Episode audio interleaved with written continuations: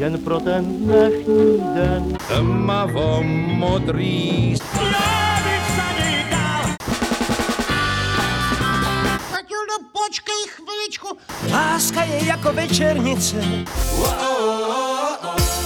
Vítejte u Supraphon podcastu. Mým dnešním hostem u mikrofonu je zpěvák a muzikant Jan Smigmator. Honzo, moc tě vítám. Ahoj Marko.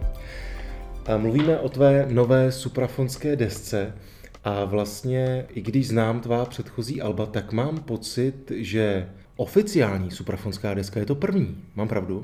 Je to jeden velký splněný sen, protože já jsem si vždycky, stejně tak, jak jsem si přál, jako student konzervatoře vysílat svůj vlastní hudební pořad na Českém rozhlase, nikoli na rádiu, ale v Českém rozhlase, tak jsem si přál jednoho dne vydat album u Supraphonu. Ne, aby byl Supraphon jenom nějakým distributorem, ale aby opravdu tam byl ten lvíček s tou lirou a abych si mohl říct, jo, tak jsem v té řadě Gott, Hála, Matuška a prostě tahle parta. Vždycky se říká, že každý interpret si o tom aktuálním albu myslí, že je nejlepší. Tak předpokládám, že to máš i ty. Tak v čem myslíš, že je nejlepší, nebo v čem ty myslíš osobně, že jsi se posunul oproti těm minulým deskám? Tak je nejlepší v tom, že je opravdu nejlepší. Ne, tak samozřejmě vždycky, když tvoříš album, točíš a chystá se to všechno a potom už když se doladí takové ty věci týkající se bukletů a fotek a toho všeho, tak to máš tak uložený v sobě, tak tím žiješ, že prostě opravdu máš ten dojem, že to je to nejlepší, co jsi doteď udělal. A jako myslím si, že to tak skutečně je, protože jsem se v mnoha ohledech opravdu posunul. Posunul jsem se, troufám si říct, pěvecky, protože od poslední nahrávky jsem zažil spoustu věcí, které mě mohly posunout.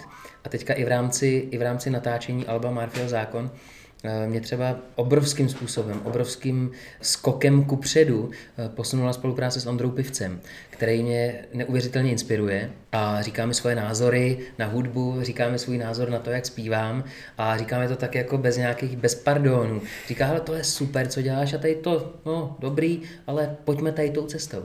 A to je obrovský dár, si myslím, mít kolem sebe takhle dobrý lidi, který ti v uvozovkách zadarmo vylepšují kariéru. A ty jsi zmínil Ondřeje Pivce, já jen doplním, že to je fantastický muzikant, který hraje v doprovodné kapele Gregoryho Portera, což je zpěvák, kterého my dobře známe a věřím, že i posluchači našeho rozhovoru ho znají a pokud ho neznají, tak si myslím, že se shodneme na tom, aby se ho dohledali. Rozhodně, protože Gregory Porter to je jazzový zpěvák číslo 1 v současné době a jakmile se bude moc vydat na svoje světové turné k novému albu, kde Ondřej Pivec taky hraje a jako velmi podstatnou roli na tom albu hraje, tak si myslím, že to všichni pochopí.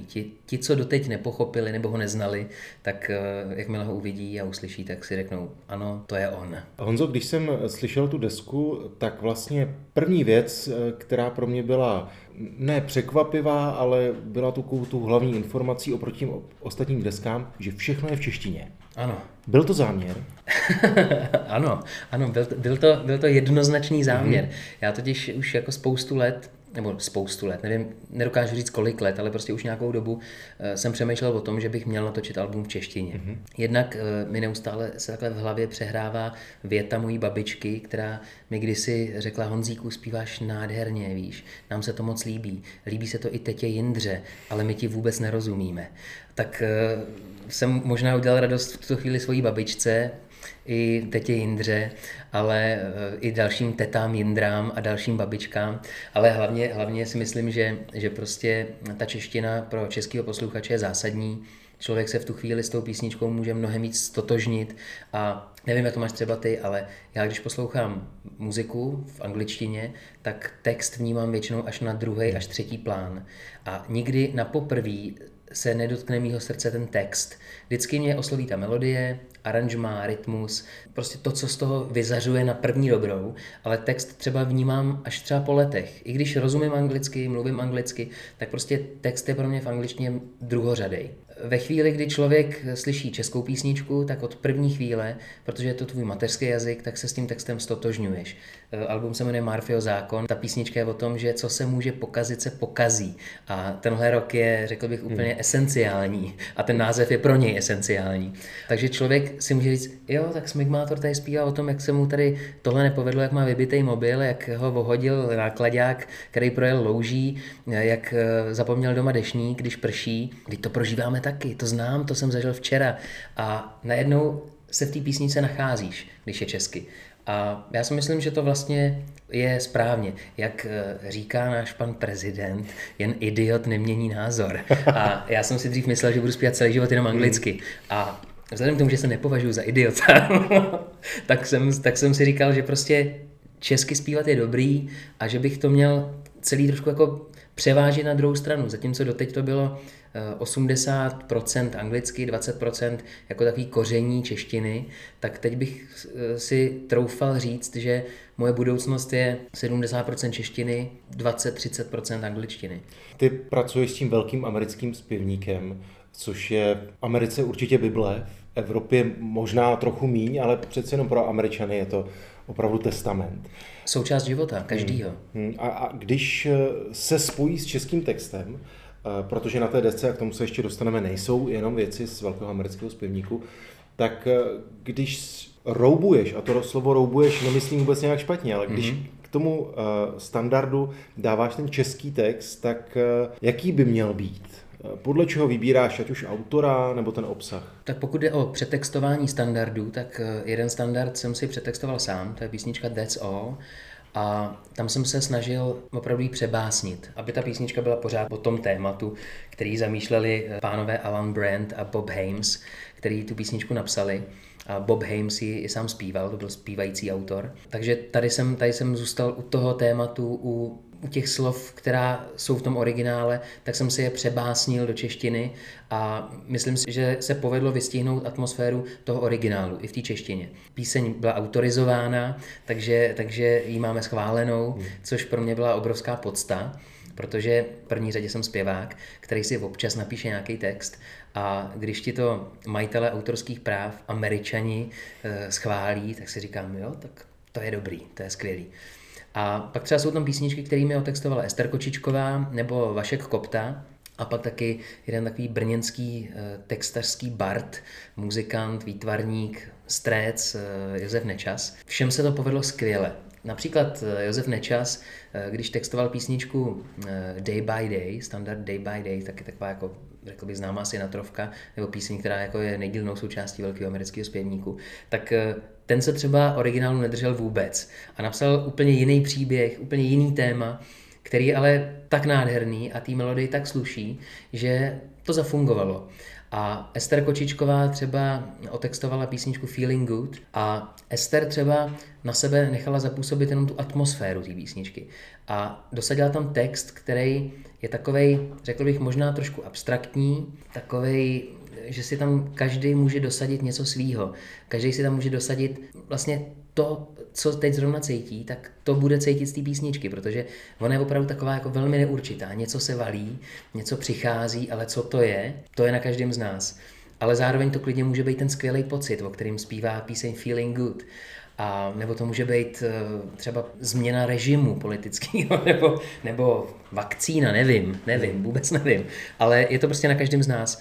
A všem těm textařům, teda teďka neskromně tam zahrnu i sebe, tak si myslím, že ty texty se fakt povedly a k té hudbě jdou a jsou v tuhle chvíli stejně hodnotný jako ty melodie. Ty jsi zmínil písničku Murphyho zákon, která dala desce i název.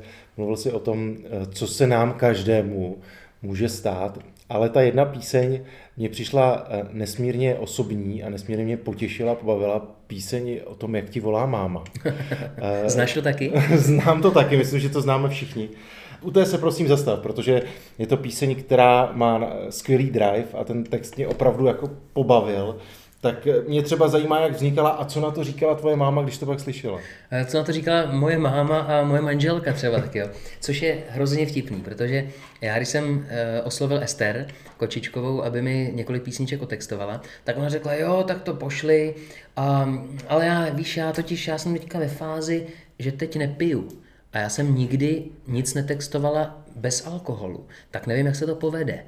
No a tak nějakou dobu to měla u sebe a pak mi volala a říkala, hele, ty dvě písničky, to mi přijde jako v totální srágory, na to kašlu, to textovat nebudu, ale ta písnička, ta o té mámě, jak volá tomu synovi, to je dobrý, no, tak to ti otextuju, A já jsem jí k tomu nedal vůbec žádný další informace, protože ta vlastně písnička původně z repertoáru německého zpěváka Rogera Cicera, která se jmenuje Der Anruf, je to o telefonátu maminky nezdárnému synovi. A to byla jediná informace, kterou jsem Ester podal a ona říkala, že německy jako nic moc, takže si to rozhodně nebude překládat a nenechá svého manžela, aby to přeložil, který mluví německy a že prostě veme jako bernou minci pouze tuhle tu větu matka volá nezdárnému synovi. Napsala text, já jsem si ten text četl a měl jsem pocit, že mě má prokouknutýho do těch nejmenších detailů, protože tam jsou opravdu situace, které já zažívám. Se svojí maminkou, prostě ano, ono to je možná obecný, že to synové s matkama takhle mají, ale na tom nejvtipnější bylo to, že moji partnerku, manželku v tom textu pojmenovala Katka. A říkám, prostě, ty víš, že se moje manželka jmenuje Kateřina? Ne, to si děláš ze mě prdel.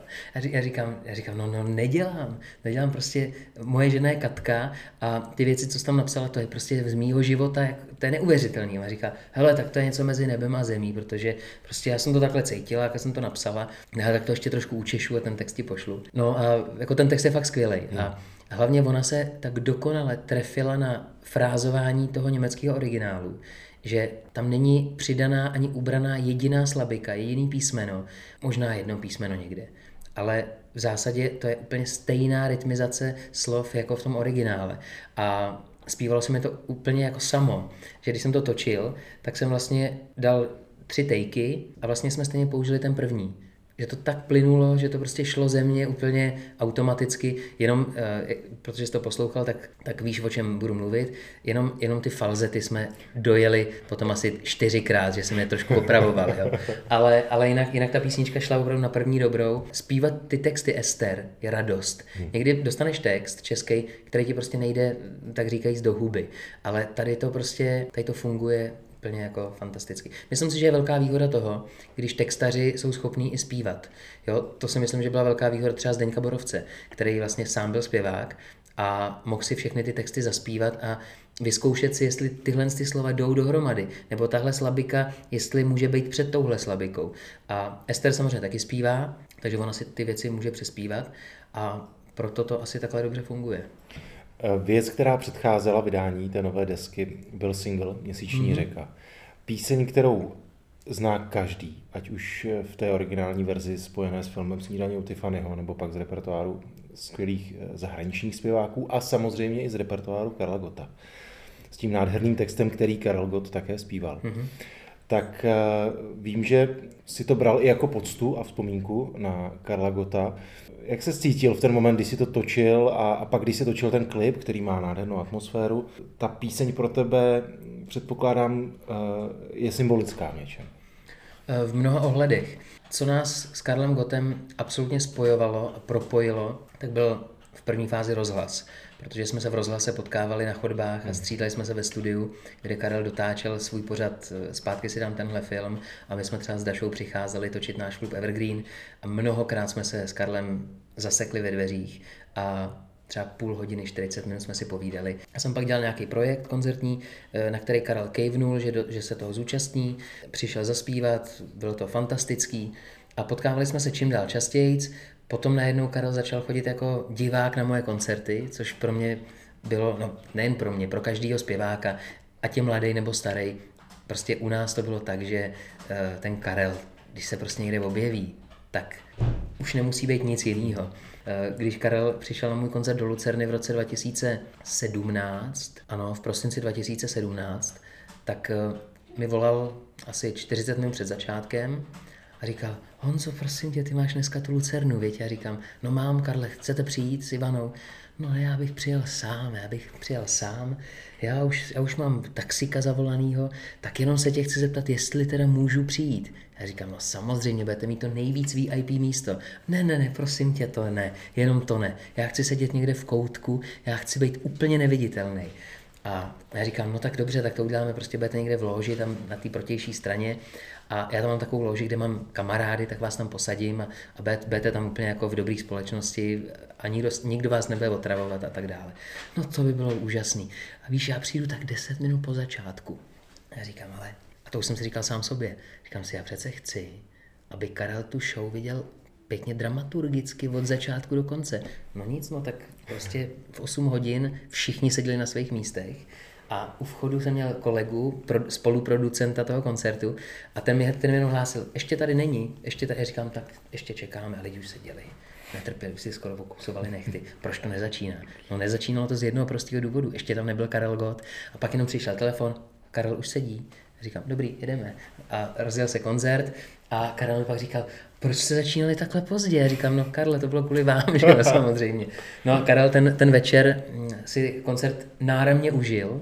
No a když jsem potom přemýšlel, kterou písničkou bych vlastně Karlovi vzdal hold a poděkoval mu do muzikantského nebe, tak jsem si říkal, musí být Měsíční řeka, ta je spojená s rozhlasem. Byla to Karlova první rozhlasová nahrávka. A písnička, kterou miloval, kterou jsme oba dva měli rádi, součást velkého amerického zpěvníku, díky kterému my jsme našli společnou řeč. Měli jsme společný vzory pěvecký, Sinatru, Tonyho Bennetta, Karla Hálu. A tak jsem si říkal, to bude Měsíční řeka, musí to být Měsíční řeka, ale samozřejmě musíme ji udělat úplně jinak, než ji dělal Karel. A já jsem si byl sakra vědomý toho, že když budu točit Měsíční řeku, že takový ty pravověrný fanoušci, takový ty ortodoxní, ty mi to neodpustějí, protože prostě Karel je jenom jeden, ale rozhodně zadání nebylo takový, že chceme dělat revival Karla Gotta. Já jsem se, myslím si, úplně oprostil od jakýkoliv verze, kterou zpíval Karel.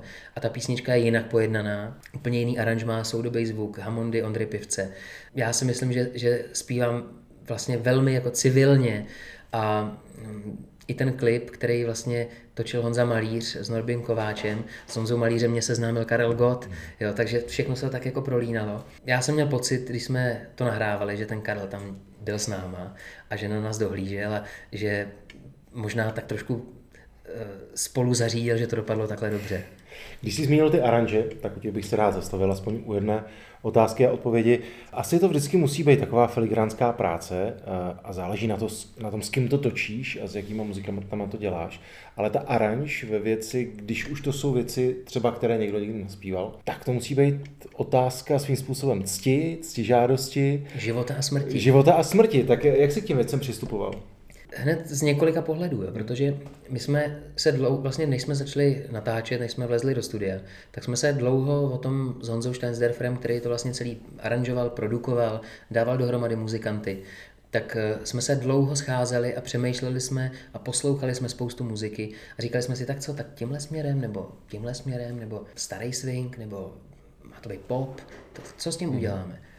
A jsem říkal, hele, proto jsem oslovil tebe, protože ty jsi člověk, který je srdcem jazzman, ale už jsi léta v pop music, hrál s Evou Farnou, kdy byl kapelník, vlastně její doprovodný kapely, teďka hraje s činaskama, ale produkuje věci třeba pro Vladimíra Myšíka nebo pro Petra Lipu, teď něco nahrával, a pro různý lidi ze show businessu, vlastně pro pop music, jazzman, který rozumí pop music. A on říkal, no tak jo, dobrý, no tak jo, tak já o tom musím přemýšlet. A furt přemýšlel o tom, jakým stylem bude psát, jestli bude psát jako popově, nebo jestli bude dělat transkripce starých aranžmá, do kterých bude vkládat nějaký nový zvuky, nebo jestli já to mám zpívat nějak jinak. A pak nakonec přišel s tím, říkal, hele, ty musíš zpívat furt tak, jak zpíváš, akorát budeš zpívat jiný materiál, tak samozřejmě ti to dopřeje zase jiný výrazový prostředky. Ale ty se necpi do něčeho, co by ti jako nesedělo, protože to ti nikdo nebude věřit. Když ze sebe budeš chtít udělat swingujícího Justina Biebera, tak to prostě to ti fakt nikdo nesežere tohlensto. A nesmí to být tak, že to album bude působit jako komerční tah, že prostě chceš urvat co nejvíc publika a ustupuješ ze svých nároků, který jsi doteď jako měl a jako celkem ortodoxně se je dodržoval. Tak pojďme prostě to dělat tak jako organicky. Ať to je organicky, ať to vzniká. Pozveme do studia nejlepší muzikanty, takový trošku model ala Quincy Jones, který v podstatě nikdy moc nic nearanžoval, nikdy moc jako o tom zas tak, že by něco konstruoval. On nechával ty muzikanty, aby každý do toho vnesl něco a pak je tak jako spojoval, modeloval. Tak myslím si, že to jsme v podstatě nějak dělali. Samozřejmě ty big bandové věci musí být napsané, to je jasný. Ale tam jsme se jako hodně inspirovali Cicerem. Cicerovský jsou do jisté míry transkripcema jeho aranžmá, ale samozřejmě do ní doplněných spoustu jako Honzových jako vizí a já jsem to prostě naspíval po svým, nekopíroval jsem Cicera. Ale vznikaly nahrávky, které některé jako byly v podobném duchu, ale pak najednou vzniklo spoustu věcí, které byly úplně jiný. Najednou Měsíční řeka byla jiná, nebyl to big band, byla to malá parta a taková jako mystická, jako prostě jako velice zvláštní aranžmá, ale pro mě krásný. A pak najednou to swingovalo, pak tady je Day by Day, Poustevník, který je prostě ortodoxní big band a la Billy May a Frank Sinatra. A pak jsou tady věci jako That's All, což je zase intimní věc, a najednou šanzon, Piano Story, a najednou Bosanova Dopisy z nebe. A my jsme se trošku začali mít strach, že to nepůjde dohromady. Mm-hmm. A on říká, no hele, já jsem teď jako jsem začal být takový trošku jako rozpačitý, jestli to jsme schopni dát dohromady, aby to dávalo hlavu a patu. A já jsem říkal, hele víš co, já si myslím, že jestli, a teď to možná bude znít jako trošku nabubřele, jo, ale jestli mám pocit, že něčemu fakt rozumím, tak je to dramaturgie. Myslím si, že fakt cítím dramaturgii, aby to prostě mělo vývoj, aby ty věci navazovaly na sebe, dávaly smysl. Já to poskládám, to, co jsme natočili, já to poskládám, pak ti to dám poslechnout a ty mi řekneš, jestli se pod to podepíšeš. Říkal, OK, tak jo, nechám to na tobě. Tak jsem to, když se to smíchalo, ještě před masteringem, jsme si sedli do mýho auta, seděli jsme vtipně u JazzDocku na nábřeží, Franta Uhlíř tam zrovna měl koncert ke svým 70. A my jsme seděli na tom nábřeží v autě a na plný koule jsme prostě poslouchali naše nahrávky. A vůbec jsme nemluvili, jenom jsme to pouštěli v tom pořadí, jak to podle mě má být. Skončilo to a on zase tak jako po takový kratší odmlce na mě otočil a říkal, přivole, to je dobrá deska, to je dobrý, to mě baví, je to pestrý, není to prostě jednotvárný. Někdy prostě někdo natočí album a máš pocit při poslechu 6. písničky, že posloucháš furt jednu písničku. Jo, nebo dojdeš do konce a nevíš, která je která. Tady, když si to album poslechneš a pak se na něj podíváš na ten soupis těch písniček, tak přesně víš, která je která. Každá je osobitá, ale zároveň to hrajou furt stejní muzikanti, kteří se jako lehce proměňujou, ale jsou skvělí všichni. Zvukově to dával dohromady Lukáš Martinek, který je prostě podle mě super talent, jako při nahrávání a při mixu. A Honza mi říkal, no a jednotícím prvkem je tvůj hlas, a ten tvůj hlas je v tuto chvíli ten žánr. A je jedno, jestli zpívá šanzon, nebo swing, nebo jazz rock, protože třeba Rychlík do Harlemu je prostě jazz rocková věc. A zpíval jsem ji třeba trochu jinak, než jsem zpíval doteď. Jako, každá ta písnička mě odhaluje zase trošku v jiném světle. A myslím si, že to je dobře a že ta pestrost může být vlastně tou nejzásadnější proměnou v tomhle projektu, jo? Že opravdu může přitáhnout i lidi, kteří by si normálně takový album swingového zpěváka nekoupili. A teď to, že tam je na podtitul nové pop swingové album, tak to, že tam je to pop, tak to si myslím, že to už je pouze marketingový tah, protože otázka, je to pop swing, není to pop swing, je to šanzon, je to jazz rock, je to Jan Smigmator. Honzo, jsme v době, jaké jsme, s živým hraním je to teď trochu na štíru, to se asi shodneme, obzvláště v těchto dnech. Když člověk sleduje tvé sociální sítě, tak ty si přivážíš fanoušky svým způsobem k sobě domů. Je to tak. Je to cesta pro tebe a možná i obec Vyžlovka teďka už má své jasné místo, kam se sjíždí autobusy. Na mapě.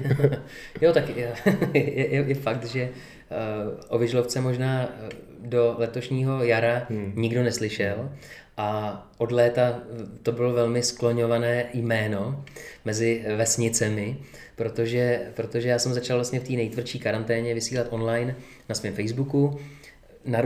Narůstaly počty zhlédnutí, první z nich měl během týdne asi 5 000 zhlédnutí, další měl 10 000, 15 000, pak se to hodně pohybovalo kolem 20, 25 a končili jsme na číslech 30 000.